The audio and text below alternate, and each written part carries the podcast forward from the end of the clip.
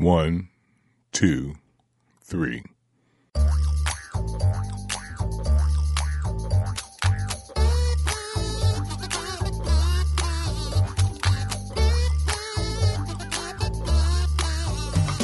Welcome to Three Song Stories, the podcast that turns our guests into their own best storytellers using the power of musical memories. Thanks for listening. I'm Mike Canary. Our guest today is Al Holland. Al is a musician. He's a native of Detroit. He started his musical career in classical music with his principal instrument being the violoncello, T I L violoncello. Al's played in many orchestras, including the Detroit Symphony Orchestra, the Highland Park Chamber Orchestra, and the Windsor Symphony. Then he decided to try something different, so he chose the keyboards as his new major instrument, which led him to join the show band Attraction in 1970. He also spent many years touring with the Platters as an acclaimed vocalist and keyboard player. These days he lives in southwest Florida, up in the 941, if I'm not mistaken. I've gotten to watch Al interact with the world from up in the booth during the Fort Myers Film Festival's TGIM Monday events for the past seven years, during which he regularly shows off his powers of perception, compassion, and humor. I've wanted to get him in this studio since we conceived of this show, so let's go. Hey there, Al Holland. How you doing? Hey, Mike, how are you? It is really such a pleasure. I want to reiterate to see you someplace other than the Sidney and Berne Davis Art Center or the Barbara B Mann Performing Arts Hall. The, the acoustics a little better in here, I think. Yeah, know? yeah, they absolutely are. Um, okay, well, let's get right to this. So, where did it all start for you? Where did music begin in your life? Ooh. Well, my mother was a music teacher. She was music and arts elementary teacher. My father was an administrator. Uh, he was a counselor and then became an assistant principal in the Detroit public school system. And my mother used to receive instruments because the school board would send them when the school board was actually supporting live music. And the first instrument I ever played was a French horn. Hmm. I learned to play Greensleeves on it. And every instrument she would bring into the house, I would just pick up and just naturally tool around with it. So these were not lessons. This was just No, this is just me poking around. Just me, just me. Matter of fact, I've had a total of maybe about two years worth of honest lessons from instructors over the, the course of my career. Hmm. Yeah. So, what was the musical background of your childhood? Uh, was was there music being well? Presumably, there was music being played around you on records and things like that. Well, of course, my mother belonged to the Columbia Record Club. Okay. and she was a pianist anyway. So the very first real serious piece of music that I heard was uh, Beethoven's Moonlight Sonata, mm-hmm. and she would play that all the time. Eventually, I picked up on it. Um, Fur Elise, those are the things that that I heard in my household all the time. So I had a great background with Bernstein and and Shostakovich and and and Arthur Fiedler and all these guys that were you know I had no idea who they were at the time. Sure, sure. But I learned that those were some of the greats.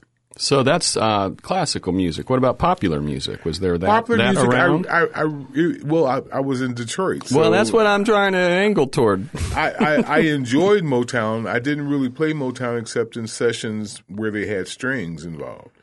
But pretty much, I had music on every corner. It was a great thing. The, the, they talk about the Temptations and the Supremes and the Four Tops, and those are all street groups. right. When they first started out, then Barry picked them up, and next thing you know, they're going around the world doing the same thing that they've been doing sitting in Detroit. Were you aware of what was happening uh, musically, or were you more just focused on classical music? I was focused more on classical music because that was a that was a stronger love for me than than pop music. And as far as pop music goes, Motown was pretty much Motown and the Atlantic record system with Aretha Franklin and people like that. Those are the ones that I paid attention to more because those are all hometown products. Right, right. What is the earliest musical memory you can recall? Like as the youngest, if you try to, not necessarily playing an instrument or just something musical that stuck into your early childhood brain. My goodness. we lived in a two family flat in Detroit. My grandmother, my mother's mother, and father were downstairs, and we were upstairs.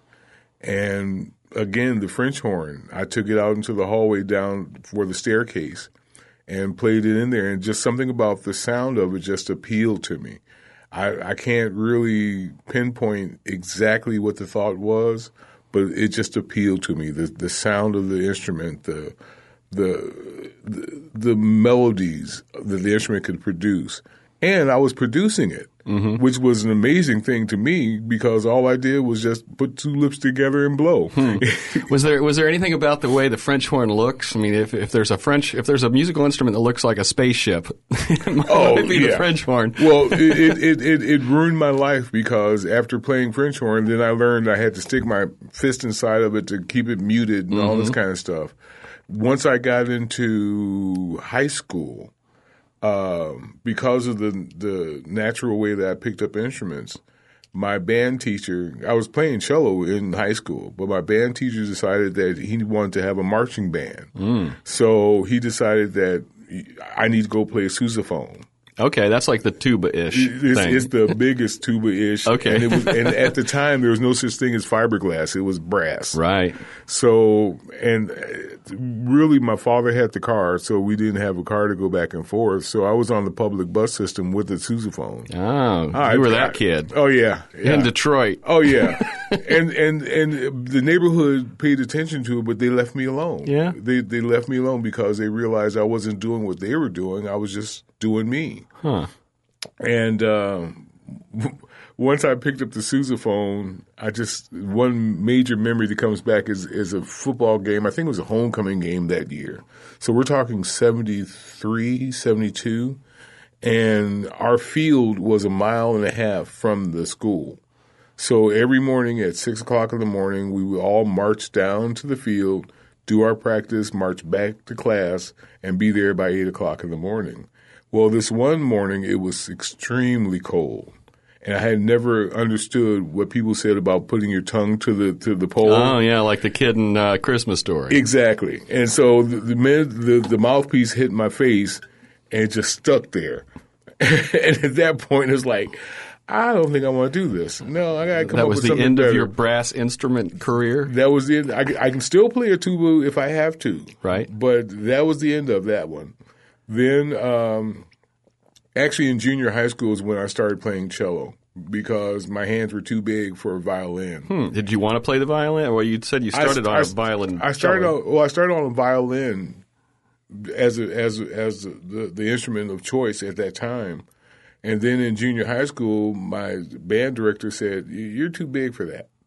I said, "Okay, well, then what?" So I had a difference between playing cello or playing bass, and I chose cello. And it just so happens that in junior high school, one of my classmates and long term friend was a guy by the name of Ralph Armstrong. And Ralph was the bass player for Jean-Luc Ponty and and, hmm. and John McLaughlin and Mahavishnu and George Duke and all kinds of people. He's still thriving in Detroit right now, as a matter of fact. Hmm. And it, it was a great inspiration because he was a prodigy. He was, I mean, he just sit there and I remember one day he gave me a phone call and said that Ravi Shankar had sent him a sitar. Oh yeah, and he started playing it. I'm like, whoa, that's really cool, you know. But I I understood knowing people like that because they were on the nationwide international scale then. Mm-hmm. It gave me an idea that okay, maybe I can do this, but I never really wanted to do the the hassle of it I didn't realize that I could make money at it because so, that wasn't my thought process. The thought process is, hey, I'm a classical musician, I'm a cellist. That's what I'm going to be doing. So you know, but I I, I really enjoy thinking back on those times. When was the first time you made money uh, for a gig of some kind? Good question. I was in. Well, oh, okay. I was at Oakland University doing one of my four years in different schools. Yeah, and, and I'm on uh, that same team. oh yeah, it's like you're going to Oakland. Okay, you're going to Wayne State. Okay, yeah, all right, fine. But I was um, did a pickup job because I could play keyboards a little bit at the time, and we had a, a basically it was a paid jam session is what it was for a private party. And that gave me the taste right then because here I am with four guys that I don't know, and we're playing songs and we're making really good music. And at that point, I said, okay, then maybe there is something to this. And I think I made something like 35 bucks for the, the, the four hour party or whatever Right, it right. was. But I, that still didn't give me the taste because my love of the instrument, my love of the business always outshined the cost, the thought of making money. Right. The thought of making money came after I got into attraction with the show band, and Mm-hmm. you know, hey, I can make a living at this. Okay, let's let's do that then. Hmm. Somebody's going to pay me for it. Great. Did you ever get any uh, pushback or support from your folks in terms of going down a career of musician? Well, my father passed away in 75. So he really didn't get a chance to see a lot of stuff from me. My mother was around till the early 90s, late eight, late 89, something like that. And she was able to see me at least play with Attraction. Uh, she never got a chance to see me with the Platters. And I What would she have thought of that? I think she would have loved it. I- I'm sure you know she would have loved it because I had two different musical tastes going on in my household. Right. My father had a lot of friends that he went through college with that were part of big bands like Dizzy Gillespie and, and, and Duke Ellington and Count Basie and, and he would always look at them on the Ed Sullivan show or something and go like, Oh yeah, I know that guy. Oh yeah, I know that guy. My mother was the classical side of things because she was always a, a proper pianist. Right. So you know, you you had the hands curved to an apple and all this kind of stuff. And I learned that there is a happy medium somewhere in there. but th- that gave me that really gave me my my far-reaching sense of music. You know, so I can appreciate all kinds of music. I really, really can. Hmm. I had had to. I lived in Tulsa, Oklahoma, for a year and a half, and so I grew to appreciate country music. Didn't say I liked it, but I grew to appreciate it because it was during the time of the urban cowboy. Oh, right. So this that's where I learned about Interesting time in the world, it, right? really was, and and living in Oklahoma, it was great because I could put on the leather vest and the cowboy hat and the boots and everything. I like that image. You Oh, man, pictures? was- you got to uh, send us oh, some pictures. I hope there's no pictures. okay, let's uh, let's let's go to your first song. okay. What do you uh, what what are we playing here? When I first started playing cello, I just thought that it was a dead end kind of thing. And then I heard this guy. And this guy, he did this particular piece. It was the Brock, the Bach, uh, an accompanying suite for cello, number one. And the artist's name is Pablo Casals. Do you want to tell a story about it? Do you want to set it up in some way? Well, part of my part of my youth orchestra training came at the home of the Detroit Symphony, and at the time it was Ford Auditorium, and I went to work there in the mail room, so I got a chance to see all kinds of guys, and Pablo Casals came in there, Virgil Fox hmm. on organ. You know, I, I got a chance to see so many things just because of that job alone, and it just appealed to me. Uh, just the, the fact that he could make this instrument that I'm playing sound like that. And so once I heard it, it, I was swept. I was done. I was done.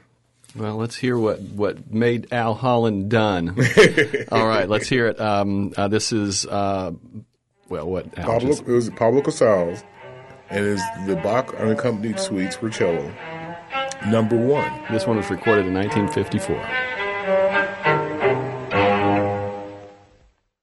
So, the, does the musician in you see the score or the notes or the finger positions or however it is the musician in you sees things in their head while you're listening to that? all kinds of things are flashing back to me. Um actually, trying to make the first attempt at playing that that didn't sound so well. Um, I'm I read so of course the music's in my head, but the one thing I got from that recording in particular was the fact that you can have emotion. It doesn't have to be cut and dried. It didn't have to be boxed in and, you know, this is as far as it's going to go and that's all you're going to get from it. Different people have different emotions with different types of music. You could have the same piece for one person and play it for 10 people and they'll all get different reactions from it. Mm-hmm. The excitement of it all was the fact that the instrument could actually do that stuff. Right, You know, I just had to learn what to do in order to make it work like that. right. So I guess I I see things I see things in music. I don't I'm I'm not a big lyric person, which is amazing considering how much I sing now. Yeah, yeah. But I'm not really a big lyric person. I'm more of a musician. I just hear the music. feel the music, love the music. That's just me. So, in terms of the emotion that the music contains, you mentioned while we were listening how Yo Yo Ma's version, while he's still playing the same instrument, not the exact same instrument, but Right. you know, Right. um, it, it, he intones it so much differently. How much of the emotion that is passed through a song comes from the score versus the musician playing it? I had one of my few teachers tell me one thing. He said, Your head already knows what it wants to do. Your hands already know what it wants to do. So, what you do is make sure that your hands are fluent in what it's doing, and then your head can explore. And I use that tact now, even to this day, where I really am not thinking about what I'm doing, but I'm thinking about what's going to come ahead. Where am I going to take this? How is the, the, the crowd responding to it? Um, I, I, I, I am comfortable in the fact that I know what I'm doing, Right. but I still have time that I can explore and get crazy with it. Right. And that's the thing that I love more than anything else is being um, not so rigid in what I do. I mean, there's bands out there where you can see somebody playing. Uh, I had the time of my life with the, with uh, the Jennifer Warnes and and uh, Bill Yeah. Medley, Yeah, yeah. and they'll do it literally at the exact same time every single night. Never wanted to be that guy. Right. You know, even when I do shows now, we'll have a song list and it's pretty much just a complete map of what we want to do, but things change. Mm-hmm. People change, audience changes, and you have to pay attention to all that is at the same time. How would you uh, do if you picked up a cello and tried to play that right now? Uh, actually, I wouldn't do too bad. Oh, yeah? I wouldn't do too bad. Uh, about, hmm, maybe eight, nine years ago, on a fluke, I I was able to go and play with the Charlotte Symphony. Oh, in yeah? Charlotte County, yeah. And Maestra Janita Hawk, she talked me into it, and then eventually I met uh, Francis Wada, who became the next maestro in line. And he had me do pops concerts because he found out my talent. At one of the pops concerts, I even started out um, "The Platter's Only You" on cello, and everybody's sitting there looking at me like, "Wow, he can actually play this." And I'm like, I can I can get by for about five seconds. I- I'm I'm good. That season though, that was a tough season because I hadn't really played marathon cello. Mm-hmm. And so I found myself getting tired, my arms getting tired because of having to do an hour and a half, two hour performance. And the cello that I had, I had borrowed from someplace and it didn't have a long enough end pin. And being that I'm tall, I need that. So I had to put the end pin on my fo- on my foot and to to boost it up to the right height that I could play. So it was it was a it was a difficult year, but it was fun. Huh. Uh, what instruments do you have at, around the house? Just keyboards now. Just keyboards. Do you have a piano, piano, or just a? I, I, I have all electronics.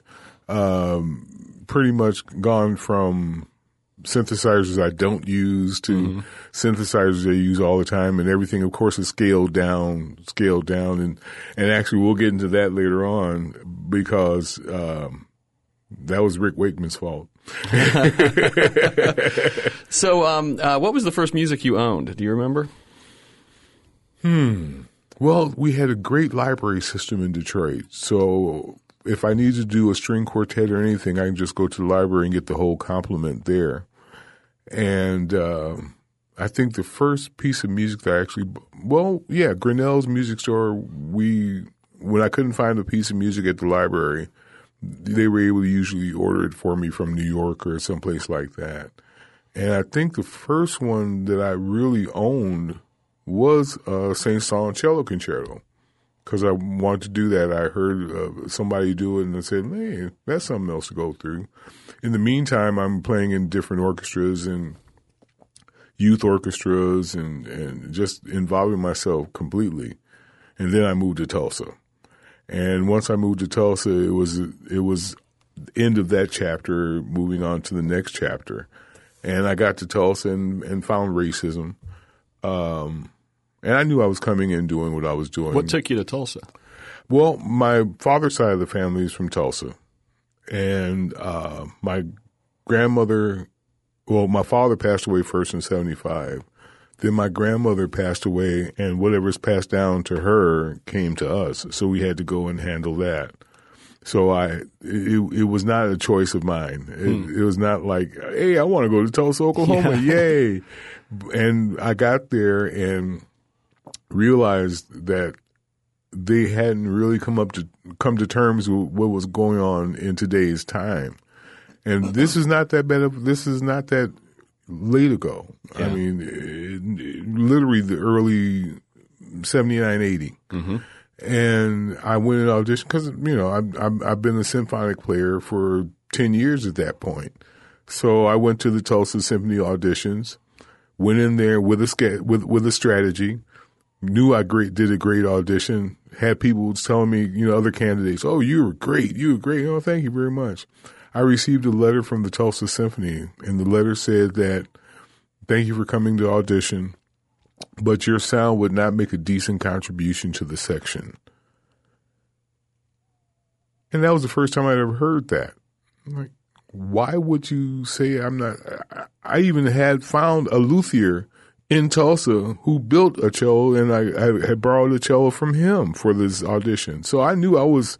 You knew you had the chops. I was on it. I knew the chops And it's not there. like they had an orchestra that was that much better than any of the ones you'd been a part of. No, but the only thing they didn't have was a full time member that was black. Right. That was the only thing. And miraculously enough, because of, I guess, my training in Detroit, that's what you don't want? Okay, you, then you don't want that. And I guess maybe they thought I was going to try to start a fight, you know, by you're you're being a racist and uh, no, no, no. There's other stuff out there to do. I was a member of the union, so I didn't have to worry about getting work with it. But miraculously enough, the next year when auditions came around, I was asked to come in and audition again. And I said no. I wasn't going to go through that again miraculously enough, they hired a black female violinist that next year. Hmm. The very first time in the history of the Tulsa, Tulsa Symphony. So maybe maybe I did good. Maybe I opened up a door. I don't know. I, I, I didn't do it for that. I just did it for my own musical well being. Hmm. You uh you've got a laid back you know approach to the world. It seems like to me. Where does that come from? Is that just part of your nature since you were a kid? No, actually, it comes from being on the road and seeing the world in different phases and in different locations and realizing that everybody is still the same. Uh, sociologically, we're going to be different because of our, our upbringing and our, our groups that we hang around. But for the most part, that's the one thing that the Platters taught me more than anything else was the fact that people around the world are the same, completely the same you might have a different attitude about certain things. You might have a different attitude, men towards women, women towards men. But the end result is that everybody loved the Platters.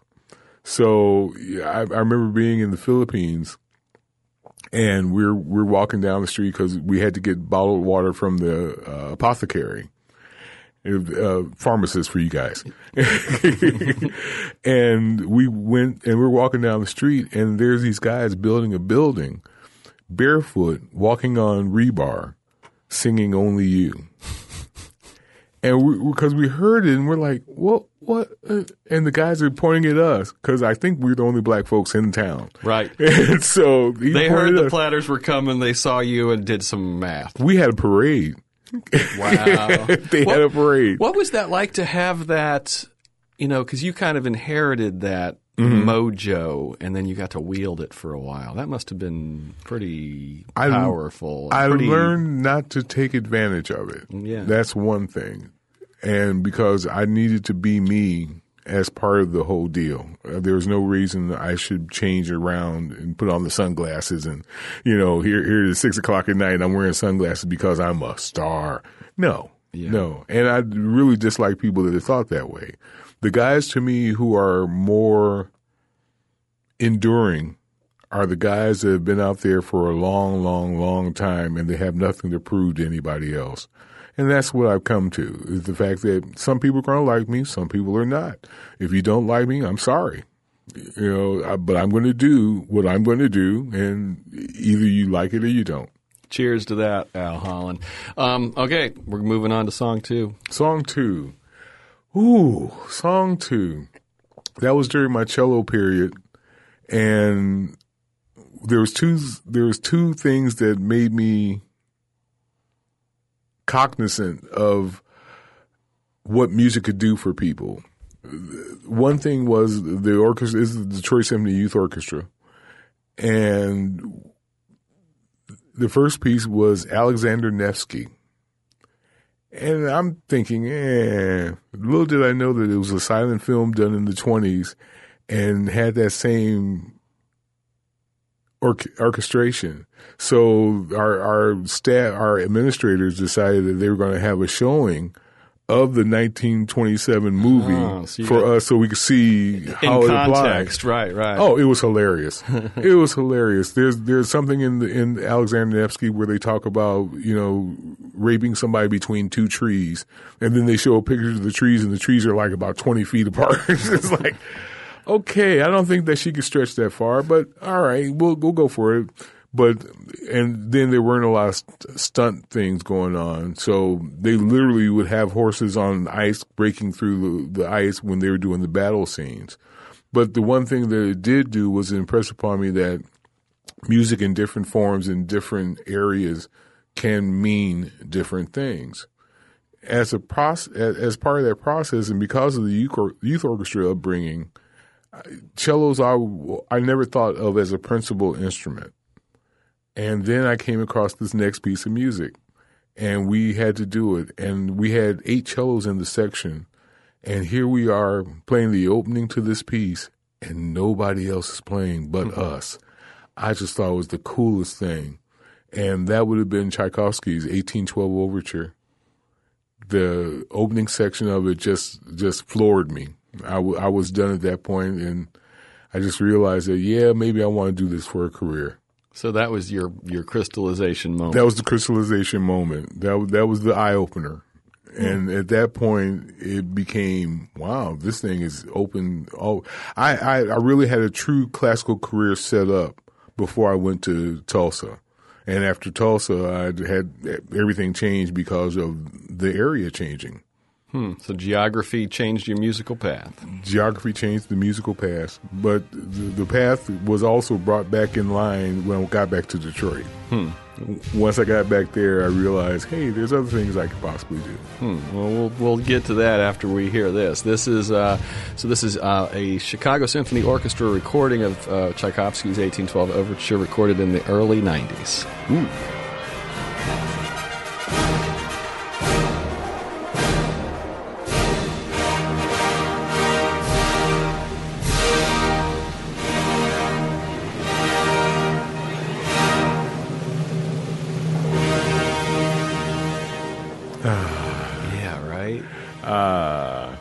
that that piece brings back so many memories, and the best part about that piece for me was not only in the performance of it and watching everybody, hundred people on stage doing their thing and doing individual parts, but what was hilarious for me was that the conductor wanted to have a sense of realism. So what he did was for the cannon shots, he had somebody with a double barrel shotgun firing into an oil drum that was mic'd. Wow. Well, there's about what 13, 14, 15 shots Yeah. in that. And by the time we got to the end of the piece, all you could see was gunpowder coming out from the back. And I'm sure you can smell it. Oh, big time. Just, yeah, that would sound Big like time. But but it, it made an impact though. It, it truly did. I mean th- that piece th- th- that that was the one that, that opened my eyes to to what classical music can do. That's where the the, the love for uh, a PBS comes to, comes in. Hmm. Because we either lo- listen to the jazz station in Detroit or we listen to the NPR station in mm-hmm. Detroit, and that showed me that there's all kinds of stuff out there that doesn't have to be pop. Yeah, yeah. doesn't have to have a drum beat. Doesn't have to have you know it's i'll give it a 10 dick and dance to it easily dance to it. There's more to it than that and that's pretty much what that piece did for me Um, what do you think about classical music in the world today? You know, you think there that you know kids. You think people are being exposed to it enough? Do you think? No, they're definitely not being exposed to it enough, and I, I fault, I truly fault the people that are in control of our school systems because there's so many opportunities out there that they're not being allowed to share in because one of the first things to get cut in any in any school is the music and arts program. They won't cut sports that fast, but they will definitely cut music and arts. And I was fortunate in the fact that I had teachers that really wanted to teach music. That's what they were about. That's that was that was their whole bailiwick, and that's what we do. And I, I, I try to carry that on now. I, I really do. Um, example did um, uh, Wonderful World, Louis Armstrong. Louis Armstrong, I was corrected one day. Uh, and in doing it, there was a lady there with her grandkids. And she said, You know that song.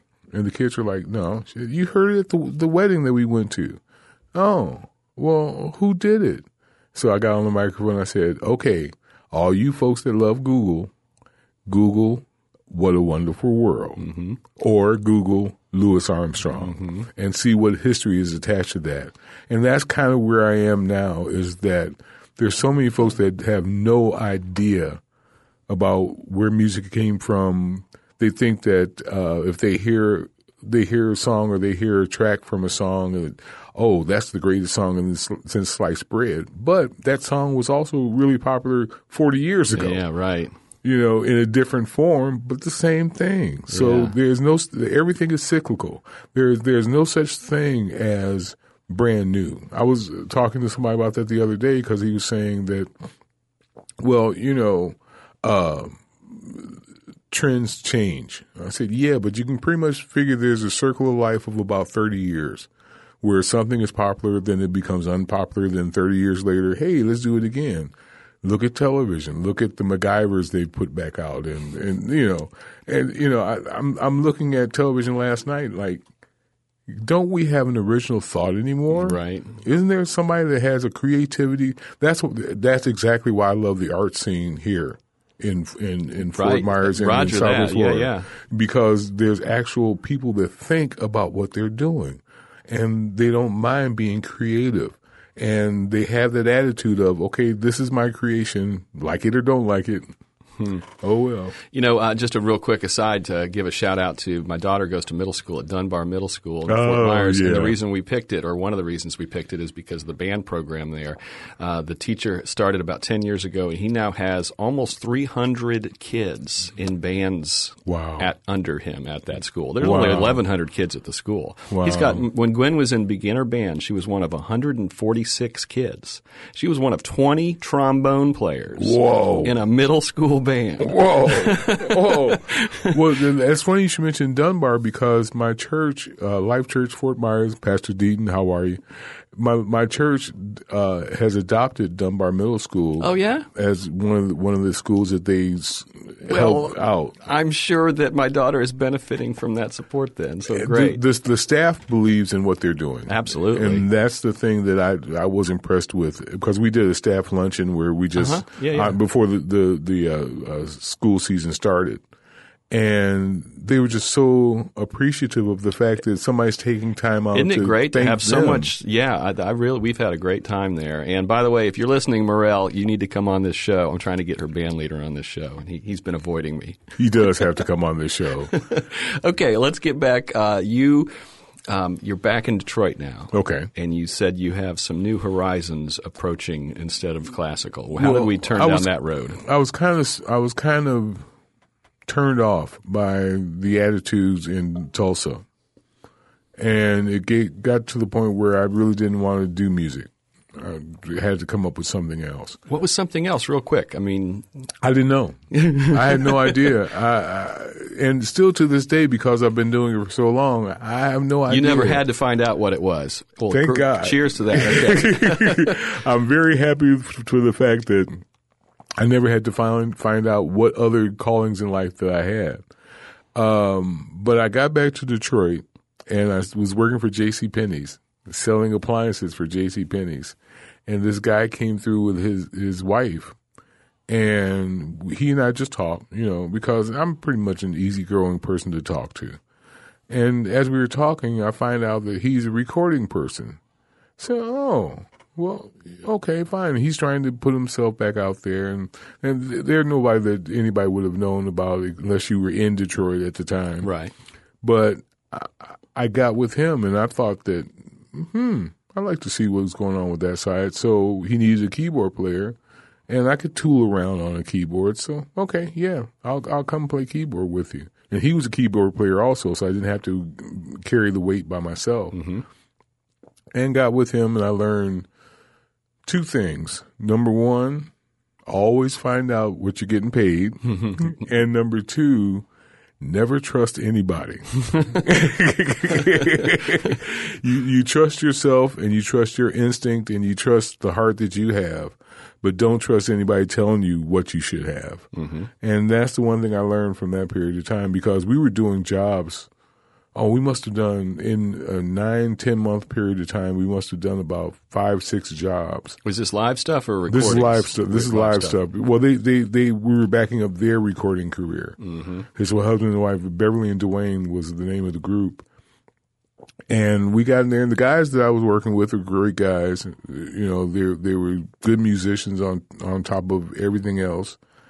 But we all learned at the same time that Beverly and Dwayne was making money and we thought that we were just doing it, you know, to further the career. Mm-hmm. The the the the company line that we I can't stand is, well, you know, you can bring your crowd out here. Well, no, you should have a crowd for me to come play to. Mm-hmm. And if you don't have a crowd for me to play to, sorry.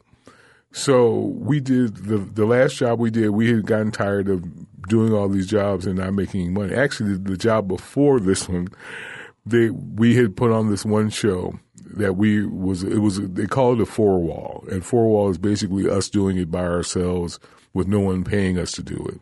So we sold tickets and we had a great crowd, three hundred people or so. Did a great show. It was Monday. So now we're, we're coming up on Monday and we're all getting together to have a meeting and have a paycheck. So we're all happy. Hey, we're getting paid today. For the first time, we're getting paid. Then all of a sudden, the check game got into my hands. And where I'm thinking there's going to be a couple of hundred bucks, the check was for $78. Hmm. So we're all sitting there looking at the checks like, $78? Why? Didn't we have 300 people in there at $25 a head or something? He said, and I quote, well, we had to pay our wardrobe person and our makeup person. And okay, but that has nothing to do, and that's the lesson I learned. Do your own deal. I see, I hear so many people that get upset about getting paid for someplace, but somebody else is making more than them. No, do your deal. You agree to what you're going to do. That's where your commitment lies. Doesn't matter what anybody else is making. As long as you get out of the deal that what you're supposed to get, then it's a done deal. And from that point on, you know, people even to this day try that. Well, you know, I can have a band come in for 50 bucks a head for a four piece band. Please go ahead and hire them. because that's not what I'm going to work for. That's not what the people I know are going to work for.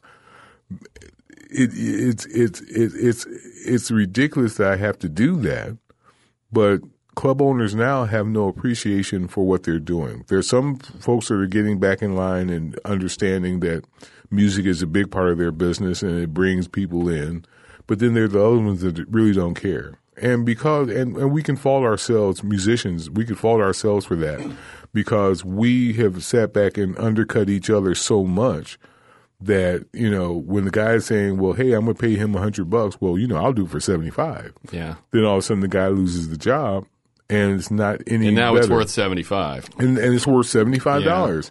You get what you pay for. Yeah. You get know, what you pay for. You know, I learned that lesson, um, how it works throughout the whole art art world, the whole creative process world, where because of my time at the Alliance, Mm-hmm. you know, people would throw events and then they would ask people whether they be visual artists who are going to live paint or musicians, and they'd say, "Well, come," and they'd expect them to do it for free because of the exposure they can get. The exposure. That's the but word. but you know you got to support artists. You got to make it worth. You got to make it worth doing. Otherwise, we're not going to have art. Exactly, exactly. And you're talking to a product of an art music teacher. So believe me, my, my, my, my oldest sister was an artist in college and all that kind of stuff. And so I've had art in my family and in my life all the time. That's why I appreciate what Eric is doing. I appreciate what, what SBDCA or DAC is doing. yeah. yeah. Um, the Alliance. I, and people don't really realize how much of a jewel these places are because you can't really get them in other places unless you know somebody or you know something or you know you know where the underground is where you pushing the buttons and you get in. But uh, that's why I love the, the the scene here in Southwest Florida is the fact that there's people that care about what they do. And not only do they care about it but they embrace it. And you know, I because of, because of uh, Fort Myers Film Festival, I've met a lot of people in this area. I really have, and there's a lot of people that have heard me mm-hmm. because of that. And it's, it's still amazing because st- I still have young filmmakers and young people coming up and saying, "Well, how do I do this?" And the first thing I tell them is, especially if they're a filmmaker, the first thing I tell them is, you need to go to TGIM and you need to meet some people and just go in there networking. Check out what the independent films are doing. Just see for yourself what's going on. Don't listen to anybody else. Just see for yourself. And I've had, I've now, because of, ooh, seven years we go back? Uh, well, I've been there seven. It's eight years. The film festival's been doing it. So, So I think year- you were there about the first year I showed The up. second second year, yeah. Second The- season was my the, first The season. first the first season, yeah. The the first season that you were there was the first one I came yeah, in. it's seven years. Wow. Wow. Ooh. We've seen marriages, we've seen children, we've seen I know. oh man. It's just it just floors me every time I think about it.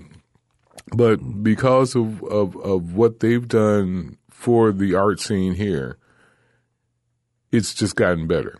Yep. And it continues to get better because one thing that I do like is the fact that some folks erad, some folks don't rest on their laurels. They also they have to go and see what the next step is. What's going to be better? How can I make this better? What can I do to increase the the love of this art form? And th- that those to me are the more successful people. You may not make um, much money from you know advertising and all that kind of stuff, but you got to stay true to yourself. Yep. And if you stay too true to yourself, somebody's going to like it. Yep. Somebody is going to like it. I'm I'm blessed. I'm I'm blessed in the fact that not too many people don't like what I do. Yeah. And if they don't like it, I would rather them say, "Hey, I didn't like that," as opposed to smiling in my face and saying, "Oh, it was great. I'm never coming back." But it was great. Ah, yes. Uh, right on. Um, okay, time for your third song. Third song. Third song. This is this is the one. This is the one that changed. This is the game changer song. Okay. I was in in another band that didn't make any money, but our bass player was a fanatic for Yes. Okay. A fanatic for Yes. So much of a fanatic that she traveled over to London to meet Jon Anderson and, and, and Chris Squire and, and, and, all the guys. Well, part of her love for Yes kind of got to me because at the time that was Rush, uh, Generation X, Yes, uh, a whole bunch of other groups that were being Emerson Lake Palmer because they were using orchestral things Yeah. to make the music with the drum kit. Great crossover for you. Excellent crossover Yeah. for me. Excellent crossover for me. And so the one guy that stood out to me was a guy by the name of Rick Wakeman. And Rick Wakeman was the premier keyboardist in my estimation. I mean, there was a lot of guys that went through the band, but Rick Wakeman was the guy that, that influenced me more than anything else. Um, I enjoyed him with Yes, but then he decided to have a solo career. And in his solo career, I only know of two albums that he came out with. One was the, the first one was the Six Wives of Henry VIII, mm-hmm. and the second one was Journey to the Center of the Earth. Okay. And Journey to the Center of the Earth involved when he took it on tour involved an entire orchestra, rear screen projection, the whole shot, magnificent production. Six Wives of Henry VIII. It was an album, an actual album, like with cover art and stuff. Right. And the inside of the cover was Rick Wakeman and his keyboard setup. I had never seen anything like that before. Mm. We're talking about multiple keyboards all around him. Just that picture was mind expanding for it, you. It, it, was because I'm thinking, you know, and then I heard Six Wives, and once I heard Six Wives, I'm like, oh, that's what. That's why you have all that stuff up there, because this is the, at the time when nothing was was was small. So hmm. when he wanted to play a grand piano, he had a nine foot Bosendorfer grand piano up there. When he wanted to play organ, he had a Hammond B3 with full Leslie right next to him. And he was standing in the circle with all that. Not to mention the prerequisite fifth of Jack Daniels that had to be nearby. but the man was so fluent in what he did. Actually, all the guys of Yes were so fluent in what they did. That's where I could, Steve Howe, that's what I was thinking of for guitar those guys were so accurate, so precise, and so musical that it just floored me. You know, I, I, was a Yes fan way beyond Roundabout and Fragile and all that kind of stuff, Close to the Edge, all that stuff. I found the Six Wives of Henry VIII, and I, I think I wore the thing out. But the first one that impressed me was it, you have to learn the history of, of Henry VIII, but – he had six wives, and the first one was named Catherine. And Rick Wakeman wrote a piece for Catherine. And of course, he wrote subsequent pieces for the other five wives. But Catherine's piece was the one that got me, just because of melodies, thematic situations, uh, themes and variations, all in the same spot, and that really did it for me. That was that. That's when I became a keyboard player because I wanted to do exactly that. I think I got up to about as, as close to five keyboards around me at one point. Hmm. Then I realized I don't want to take all this crap around with me all the time. So minimalize. Yeah, thank God for for for engineers. Yeah, yeah, exactly. You know, because now what I can get one keyboard to do, I had twenty sitting sitting around me. So uh, I just really, I got a chance to send a little uh, video to Rick Wakeman oh, yeah? through uh, Leslie Coles with uh, Melody Makers. Uh-huh. We we saw just as a background uh, last year's festival had Melody Makers as the premiere film for the mm-hmm. opening of the festival. And I was just enamored the the whole time, just sitting there. All these guys that I saw come up from Jethro Tull all the way around, here they are and they're actually talking about what they did then and realize I didn't realize how much of an influence they had on music, on people that enjoyed music, people that bought music. Mm-hmm. And so I got a chance to talk to Leslie, the, the director, producer of it. And Rick Wakeman was in that movie. Mm-hmm. And she said, uh, Oh, Rick Wakeman? You, you really enjoyed Rick Wakeman? She said, I can send him a message. I'm like, Really? So I was fanboy right at that moment. It was like, okay, yes, I'm over 50, but man, you are so great. you did this for me. You did that. And, and I, I, I, don't even know if he saw it or not. Right. It, it, didn't really matter. Just the fact that you, here's this connection and, and this takes me back to my past. And it just brought everything full circle. It really did for me. But Rick Wakeman, Catherine of Aragon, all right, this is this is the beginning of Al Holland's life as a keyboardist. Let's listen.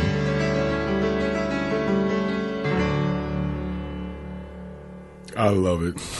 It's a kaleidoscope. It is. It is very good. Yeah, that's that's exactly what it is because you have so many different styles going on at the same time, and there's one guy behind it all. Yeah. So you know we we've got a jazz influence, we've got a rock influence, we've got classical influence. I mean, it, it was my smorgasbord. It really yeah. was. That was my buffet. Do you play it? I, I did. I did it one time. I you can take all the lines and play them out individually, but try to do it all at once and jump between sounds and voices and things like that? Yeah, well, Little- I've done little- I've done that. Yeah. I've done that in my career following playing cello um, because I'm I'm kind of a utility player when it comes to stuff like that. If I hear a hole in the system, then then I need to fill that hole in, or maybe not. Uh, silence is golden, so it may not be necessary. Then. Yeah. So over, there's always that fine line between overplaying and playing the right thing. But that was it for me. I mean, that that did it. He all the technique, all the the sounds, electronic sounds. Even I I never even really got into electronic sounds until That goes right from one to the other and back and forth, from the analog to the electronic. you know? Exactly, exactly. And we're talking about from uh, the Bosendorfer grand piano to a Hammond organ to an ARP 2600 synthesizer to a vocoder to and the list goes on and on and on. I mean, just the list alone of the keyboards that he had on that project took up like the whole back page of, Yeah. of the album.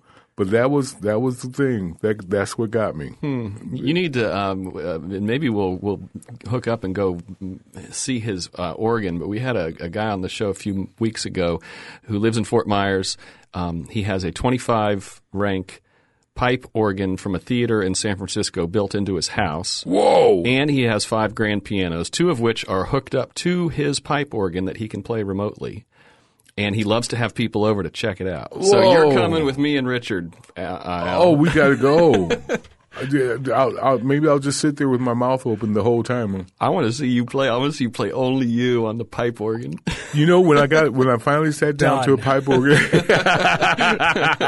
the only time that I, I I sat down to a full rank pipe organ, I tried to do the toccata and fugue in D minor. And I just realized that pedals were not my thing. Bass pedals are not my thing. I could do the registers and, and change the sounds. But that was, uh, again, uh, going back to what I was talking about being with the Detroit Symphony and around the Detroit Symphony, Virgil Fox was a organ virtuoso. And he would travel literally with two 25 rank organs, pipe organs, and one would be at the at the um, facility, the venue he's playing at, and the other will be on its way to the next facility. Wow, talk about having some sway with the crews there. Oh yeah, He, uh, it was so cool. And then he always made sure that nobody was in the hall when he wanted to do his his sound check. And and I understood why later on because he never wore his tuxedo. He just had on his tux shirt and some boxers, and did it all that way. So I was able to stand deep into the wings and watch him work Wow. and just amazing, amazing. As a matter of fact, his recording of the Toccata and Fugue at D minor is definitely one of my favorites. Um, I, that that job meant so much to me because I got a chance to see so many different people: Stevie Wonder, Teddy Pendergrass. Um, two weeks before they died, Lynyrd Skynyrd. Oh wow.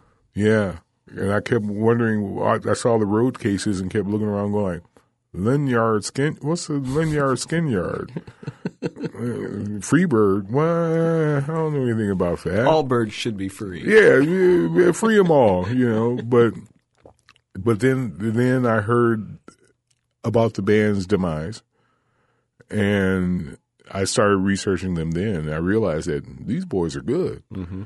you know, and and that's pretty much the way my musical career has gone. It's like, oh, that's really good. I enjoyed that. Hmm. Okay, let's go ahead and do with this. You know, and that's that that it helps me to make decisions now in my life, in my career, is the fact that I can now do things because I want to do them as opposed to have to do them. Yeah. You know, it doesn't mean, mean I'm, I'm rich by any straight by any stretch of the imagination, but I can. I've been doing it long enough that I can pick and choose. So this is where the, we go back to full circle to the to the the laid back comment. I I pretty much have been around a lot of guys, and a lot of the guys that I've been around who don't have anything to prove are some of the most laid back people ever. Uh, one of my one of the best guys I ever knew was a guy by the name of Bill Pinkney, and he was one of the last original drifters. And I watched this man we were in uh, Kentucky at this showroom that looked like a Las Vegas showroom with the banquettes and the, the, the big booths and everything. And Bill had early, he lived in South Carolina, and he early in that day when he was on his way up to Kentucky, he ran into a deer. Didn't hurt himself, not that bad. He just, you know, was a little shooken. He came into the crowd, and you know, we we did do a good job when we got there. So we got to the point that the first time we were working on the show with the Drifters, they're like, "Yeah, you guys going out there." Well, after we went out there and had the crowd going, they decided that no, you guys, no, you close the show. We'll go out first. Oh. But Bill came out there, and I watched him because the magnificence of that kind of artistry always impressed me. Um, and he came out and he's he's telling the crowd, he said, "Yeah, well, I had a little accident earlier today, and you know, I'm I, I'd really like to meet you because I like to walk around and meet everybody, but I'm really not feeling that well right now, so I'm going to sit here on the edge of the stage, and if you want to meet me, come on up." I literally watched people stand in a line from where he was on the stage all the way back up the aisle, all the way around the back of the, of the theater, and just a chance to shake his hand and I, it, it was it was mind boggling to me.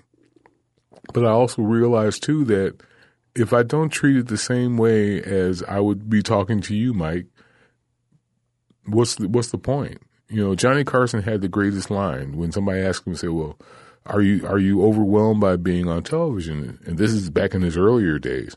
And he said, Well, look, I put my pants on one leg at a time like everybody else. I go to the bathroom when it's time for me to go to the bathroom. So there's the only difference is that I'm up here and you're back there.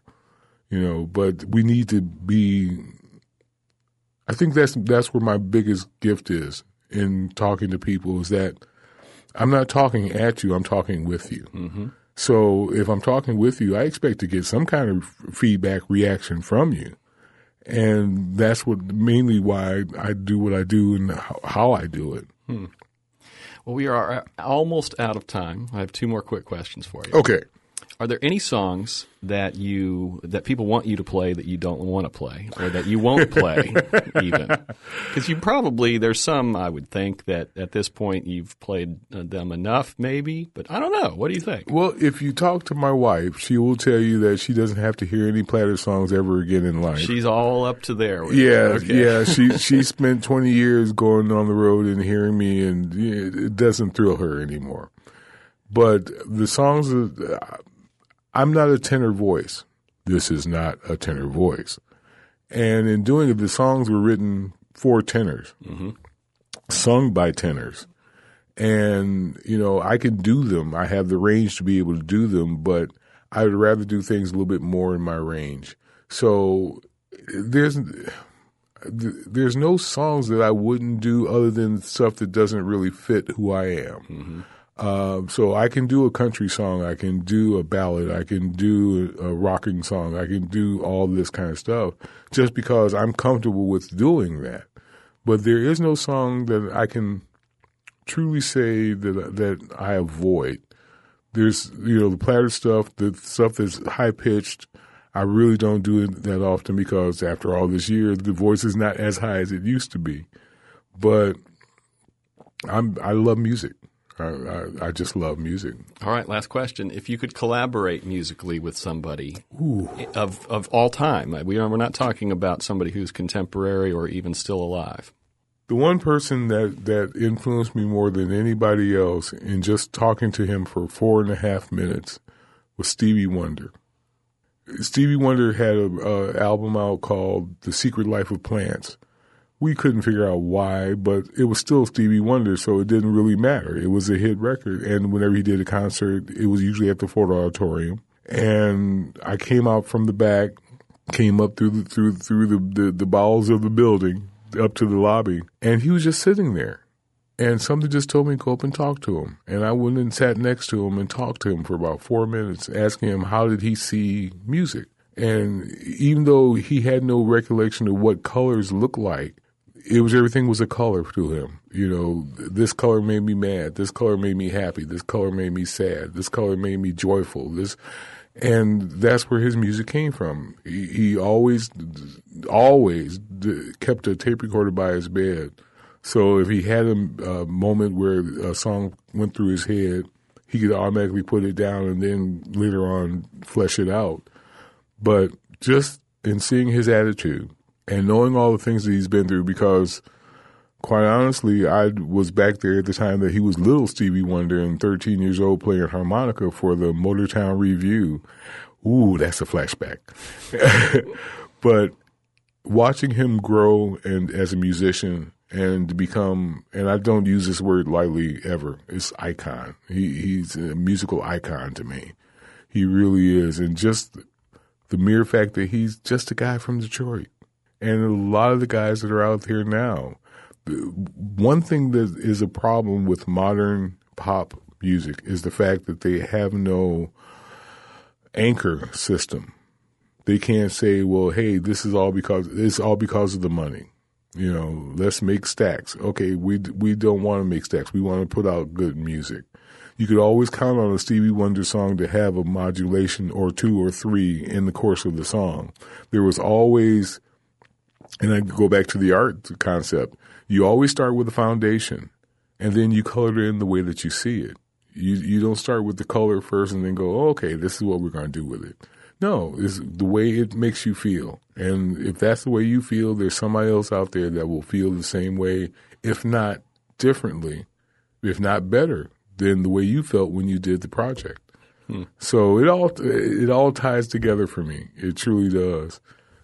Not to mention the fact that I've, I've been blessed. Uh, you know, I was able to go from three different bands to where I am now, and that's all. I we did Attraction, then we did the Platters, and that was a good 11, 12 years of my life. And now as a solo artist, and that's it. That's it. I never had to be the mercenary of the business. Hmm. And there's guys around here that, that are excellent, excellent musicians who have done the same thing that I've done, and they handle it the same way. I never like the guy that says, "Well, you know, I've got this. I've got the million dollar house. I've got." No, that doesn't impress me. Sit down and play, and we can we can go from there. And you know, one one of my favorite guys is a friend of mine, and he's in this area. His name is David Johnson. David Johnson is the bass player for Aaron Neville, and I've always admired David because of all the people he's met in his lifetime, all the people that he's met in his career, he is still one of the most humble people you ever want to meet, and that's that that's a win for me. Hmm. Well, thanks Al for doing this. I've really Mike, enjoyed thanks, our conversation. Thanks, thanks Richard.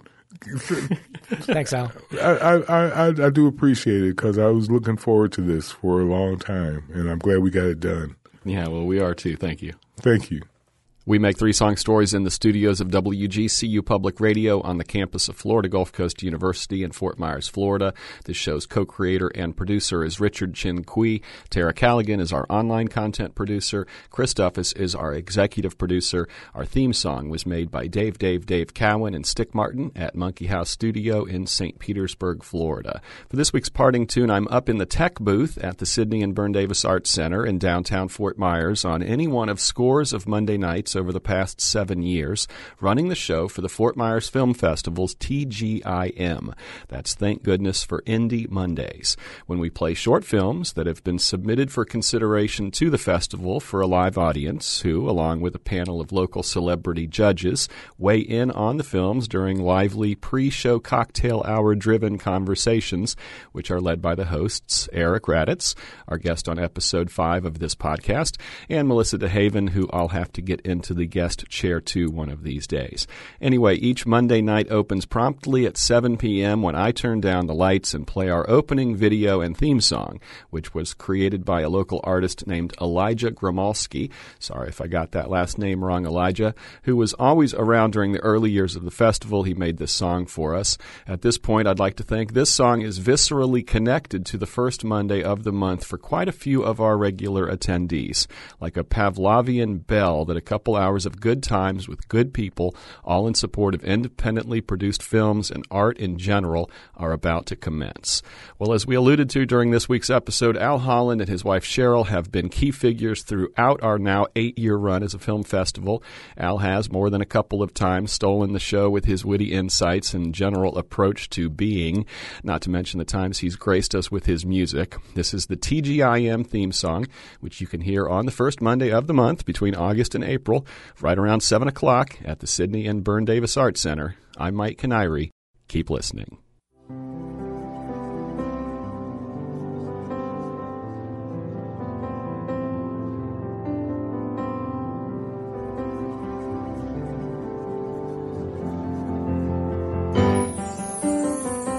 The weekend's gone and it's not the same.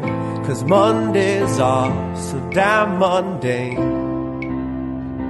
Wish I had something to do tonight. Well, what once felt wrong now feels so right. Watching indie films on a Monday night. With my friends while I I intellectualize Thank God that it's Monday. Thank God that it's Monday. Thank God that it's Monday, yeah. Thank God that it's Monday. Will I love it? Will I hate it? Will I watch it and debate it? Those critics with their movie eyes. Will they make me laugh and they make me cry. Some so bad that I wanna die, but instead I pass the mic and I intellectualize. Thank God that it's Monday. Thank God that it's Monday. Thank God that it's Monday, yeah. Thank God that it's Monday.